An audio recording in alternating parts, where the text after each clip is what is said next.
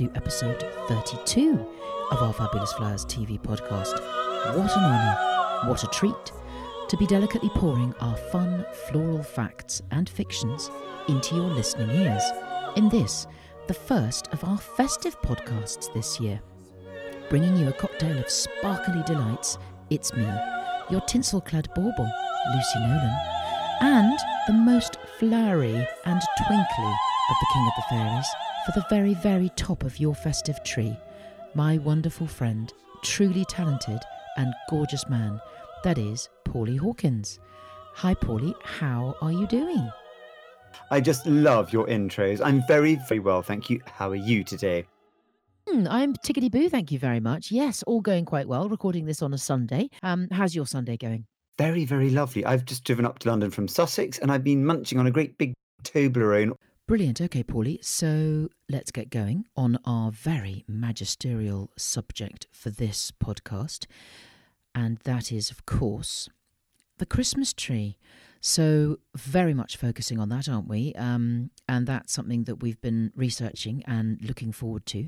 But before we get going on some of the Christmas tree facts, um, Paulie, where do you stand on the history of and how did the Christmas tree symbolise itself in your childhood and throughout your life? There is something about a Christmas tree that really touches part of our souls, I would say. Deeply sentimental, often bittersweet, making one think of Christmases past and happy childhood memories. They encapsulate the, the expectation, the thrill, and the wonderment of this time of year. Sort of instilled, instilled, instilled in us from the moment we can rip open a present with terrifying aplomb. It's amazing. Did your mother say the, the wrapping paper? Yes, we had to foldings yeah. and doings. Save that for next year, darling. Might be yes, good for a rewrap next foldings. year. Foldings. and the ribbon. Yes. Oh, always the ribbon. Mm. I remember my grandmother really t- trying to get the sellotape off really carefully. Anyway. Carefully. but it mm. does take me back to childhood memories. Does I mean it really does a Christmas tree. And when I was little, it was very much my domain um, at home. Surprise, surprise. Being the youngest of four, I was bossed about relentlessly. But when it came to the tree, I suddenly became all kind of in charge, getting very upset with my siblings if they didn't place the baubles in a careful and considered decorative manner. Can you imagine? I'm sure you can't. I can. Okay. all right. the early days of creativity, I suppose, or something like that. But um, we had a great big box of fantastic car crash old glass baubles from many a moon ago, you know, and every now and then one would smash, you know, tinsel galore. I mean, it was the 70s. And we had a wonderfully sort of Hollywood fairy at the top, and I adored her um, much more than my sister did, actually. Um, and she glowed wonderfully with the last bulb of the set, which was sort of popped up her crinoline and made her glow nicely. I think it would. I think it would make anyone glow, but um, a little bit like the fairy godmother in the Queen in the, in the Wizard of Oz. You know, the fairy, the good fairy in yes. the Wizard of Oz. Gorgeous. What was her name? Griselda or something. I don't know. Mm. Ask Orla. That's hmm. that's Lucy's lovely daughter, listeners. But anyway, such joy, such joy, such joy. And I'd adorn the lights with huge attention, attaching them with those freezer, plastic freezer ties with a wire in the middle. Um, and it was an extremely important thing. All the lamps would have to be, um, you know, pointing in the right direction. And I'd love to turn the drawing room lights off, the lamps, and see it all glitter and glimmer, um, you know, uh, way into the night. Uh, sad child, really. And our greedy Labrador Merlin. I remember one year he ate all the chocolates. That was a bit of a drama. And then the cat ran up the tree, and uh, both of these instances led to a big collapsing of said Christmas tree. But uh, it scarred me for life, really, that with childhood dramas. But anyway, now I supply and decorate them for a living uh, when installing whole houses with decorations from my lovely clients. And I still get a thrill from making the tree look absolutely perfect. It's very low maintenance, really.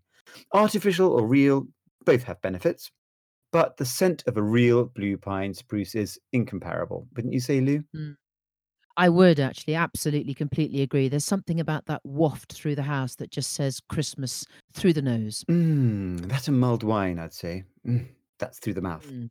Um, but the yeah. smell is so evocative. Um, and even those fabulously disco silver tinsel trees that were around in the 70s, I mean, they were fun, but with the tree, the world is your oyster. And um, decorating your tree, it's, I mean, it's as personal as choosing a pair of shoes or a handbag, I'd say You can throw everything, including the kitchen sink, on it, or you can have a kind of a tasteful, pared back, minimal look. But um, one of my favorite old clients uh, for about 10 years was the very lovely celebrity florist hairdresser Nicky Clarke. Glad you asked. And Ooh. I know I used to do his flowers every week in his wonderful um, Berkeley Square salon on the corner there. It was very, very glitzy and exciting and exclusive. And he'd have a massive tree, massive tree, very tasteful, just light, nothing else, just light and fresh green, beautiful pine. But um, I used to love it there. I mean, it's digressing slightly, but he had this sort of little room, the VIP room, and every mo- Monday when we did the flowers, um, you know, I'd say to the girls, "Can you get, you can do the reception flowers? I'm doing the uh, the VIP room," and um, I'd, they'd have to do a at the door, and there'd be a come in, and uh, that would be Nicky in there in his little VIP room doing someone's famous, doing someone famous's hair, and um, it'd normally be someone like Fergie. I mean, Ooh. younger viewers would think of the rapper or whatever, but I mean the Duchess of York. You know, that's right. Jolly Sally girl type, always gorgeous, loved her. But she'd be there having a bob, or it'd be someone else like what's her name? Um, what is her name? I can't think of her name. But anyway, always a celebrity in there. It was always very exciting. But I am digressing. Back to the Christmas trees. Um, yes, I mean, oh god, just thinking of a Christmas tree reminds me of a big wedding I did in Scotland, Lou. So I'm banging on a bit, but it is my subject, a Christmas tree. Um, and mm. we uh, were doing a marquee on the side of a castle full of Christmas trees. Bought all the boxes of baubles at the lovely Covent Garden Flower Market from Whittington Sundries, best place and got them all up there, undid the boxes, and the client wanted gold baubles. Undid the boxes, and they were all red. Mm, God, it was so awful, so awful. But luckily, Jolly Bride, lovely client, said, Do you know what? We'll go with those. So I was quite lucky, really. Awful. Thank goodness. Good yeah. for her. God, I mean, those sort of stories wake up in a sweat about that kind of thing. But whatever you do with your tree, don't get too serious about it make it fun and enjoy it. It's like sort of I don't know, it's fun, isn't it? Really. And um, on Fabulous Flowers TV, we always love a flowery contributor, and we are absolutely delighted today to be joined by floral legend, the wonderful Paul Thomas. Paul's always been a huge inspiration to me. Uh, we both trained at Royal Florist Moyses Stevens back in the day, and he is the toast of Mayfair. He is the celebrated florist there, and um, he's got quite a few wonderful Christmas trees tree stories up his sleeve. So uh, over to you, Paul. Hello, this is Paul Thomas. I'm very grateful to have been asked by Fabulous Flowers to contribute uh, some of uh, what I do for Christmas, particularly for Christmas trees, um, over this period. Uh, I've been doing Christmas trees for far too long and uh, much longer than I prefer to remember. Uh, I, for the last 16 years, I've been florist to the Ritz and have installed all their wonderful Christmas decorations, including their magnificent 25 foot Christmas tree in the reception. Uh, that's always quite a feat. Um, it started many years ago when I used to try and source the perfect tree by going out to Denmark and wandering around the forest in the rain trying to find a tree. I eventually found a much easier way. I've found, uh, found a fantastic supplier in Scotland.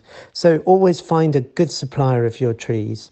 Um, some top tips I would say number one, if you buy a tree and you get home and you discover that it's too tall, don't whatever you do, take the top of it off. Maybe if, if the very top of it's very long and straggly, you take a little bit, but always take it off from the bottom because it's about the shape and it looks so dreadful when you see stunted trees where, where people have just taken the easy option and lopped the top off. That's an awful shame. Um, uh, other tips I would say would be to uh, always remember scale with with the um, with the tree. So if you're you're decorating a small one, um, obviously lots of little smaller decorations look charming. Um, but if you're going to go big, go big with your decorations as well.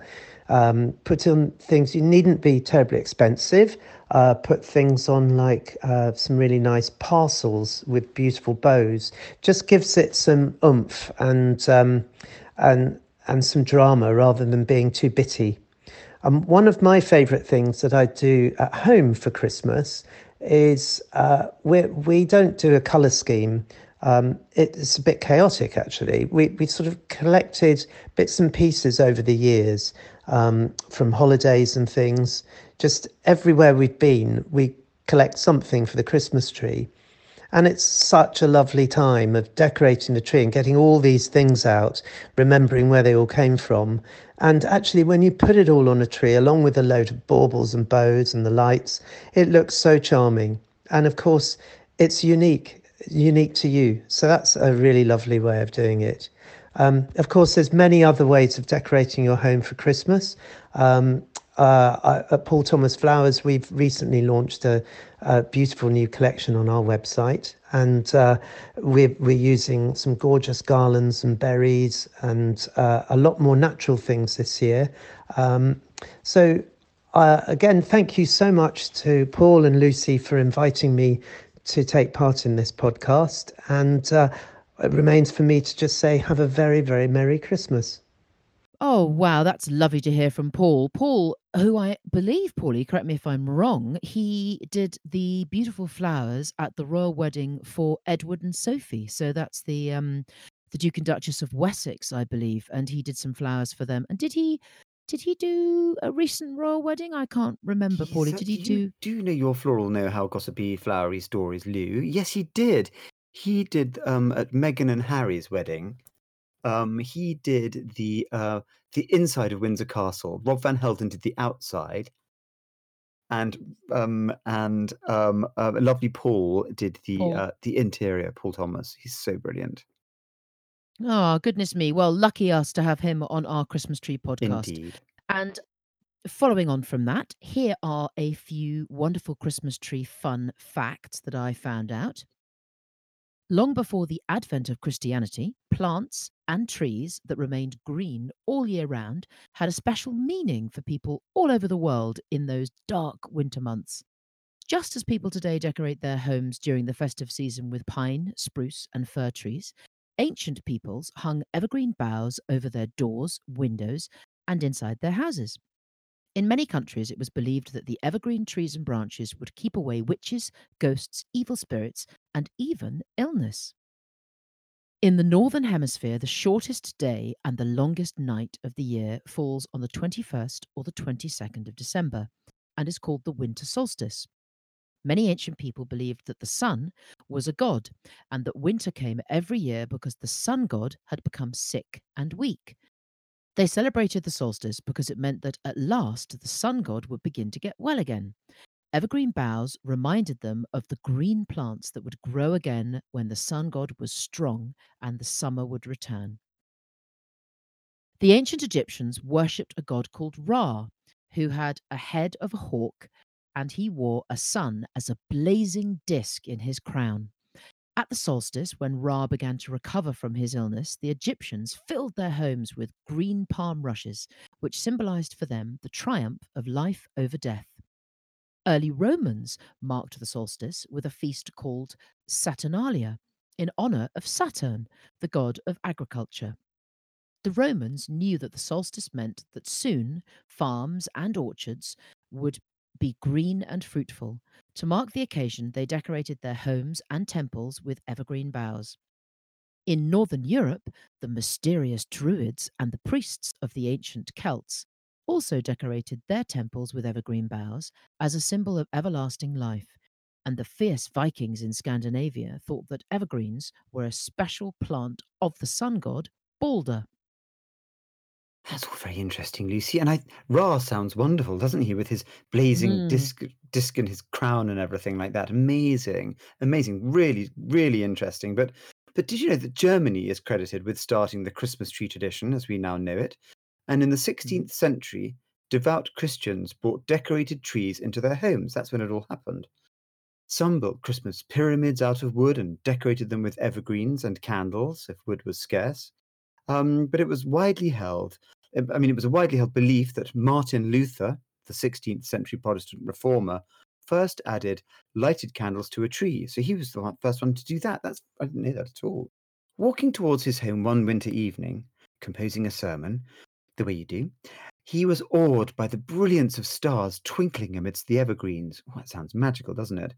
And to capture the scene for his family, he erected a tree in the main room and wired its branches with lighted candles. Don't try that at home. I think mm. it might be a slight fire risk.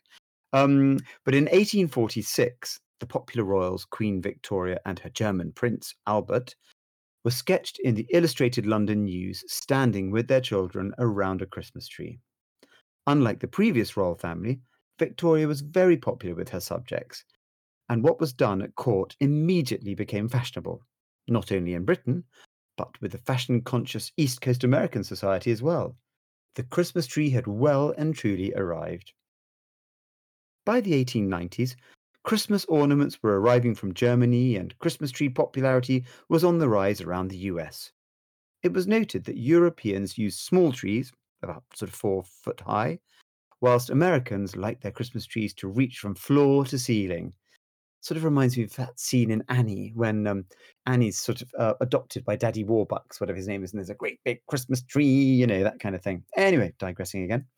The um, the earliest 20, sorry, the early 20th century saw Americans decorating their trees mainly with homemade ornaments, whilst German Americans usually continued to use apples, nuts, and delicious marzipan cookies, a bit more kind of European looking. And popcorn joined in after being dyed bright colours and interlaced with berries and nuts. Ooh, it sounds lovely. Electricity brought about Christmas tree lights, making it possible for Christmas trees to glow for days on end.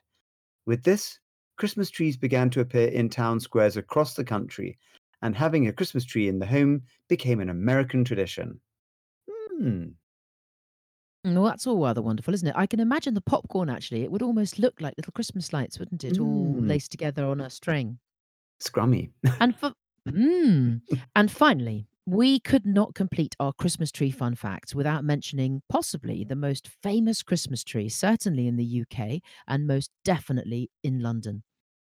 Every year since 1947, the Trafalgar Square Christmas tree has been given to the people of London by the city of Oslo as a thanks as a token of thanks to the United Kingdom for their help during the Second World War.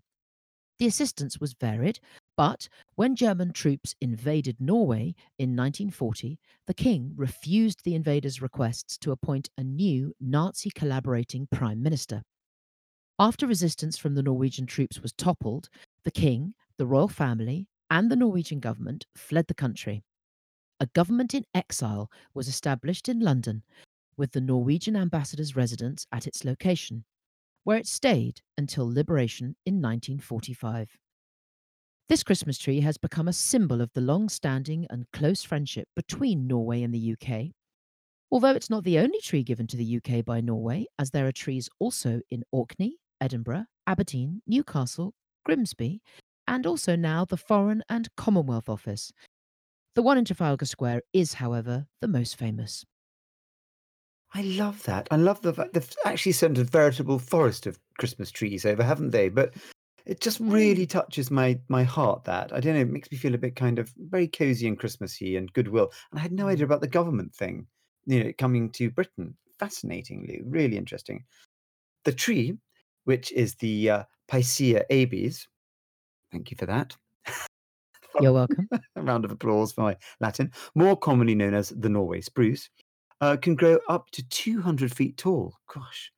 So the Christmas tree sent to London from Oslo is typically 50 years old and roughly 20 meters tall, so about 66 foot tall. I'm pretending my maths is one, rather wonderful. um, it gets cut in November during a ceremony attended by the British ambassador of Norway, the Lord Mayor of Westminster, and the mayor of Oslo. Um, then the tree starts its journey across the sea to Felixstowe docks. Vanguard, the storage company, have undertaken the movement of this rather special tree from the docks at Felixstowe to Trafalgar Square in central London since the early 80s. And the grand charge every year for this service is £1. Gosh, can this story get any more gorgeous? Oh, it's so amazing, isn't it? It's the real spirit of giving and the Mm. spirit of charity and everything Christmas should be, really. I think to find to find a better spent pound would be a challenge, I would say. Here, here. So once it's here, this wonderful huge tree is lowered into a specially constructed socket and is decorated by 500 white lights, which are switched on on the first Thursday of December to mark the beginning of the festive season. Hurrah! The Trafalgar Square Christmas tree is the central point for groups and singers performing Christmas carols. Not only a spectacular sight, it is also a symbol of the season and a memento of the nation's good deeds. The tree then stays up in the square until the 12th night of Christmas and is taken down, marking the end of Christmas tide. Ooh, I almost expecting you to start saying, "'Twas the night before Christmas, and all through the house not a creature was stirring." Not only even though a mouse, or not o- not even a mouse, not even a mouse. Not even a Is that right? Sorry, I sprung that one on you, darling, but it's that that's the way I'm feeling, feeling very Christmassy. Fabulous. Thank you for all that. Really interesting, Lucy. And, um, but we must go on, so let's turn to our rather festive floriography fun facts for this podcast. And for that, we are all about the poinsettia. That just sums up Christmas, doesn't it? Poinsettia. I say it with a French accent because I like that. Poinsettia plants are native to Central America, especially an area of southern Mexico known as Taxco del Alarcon, using the flowers to make a purple dye for clothes and cosmetics.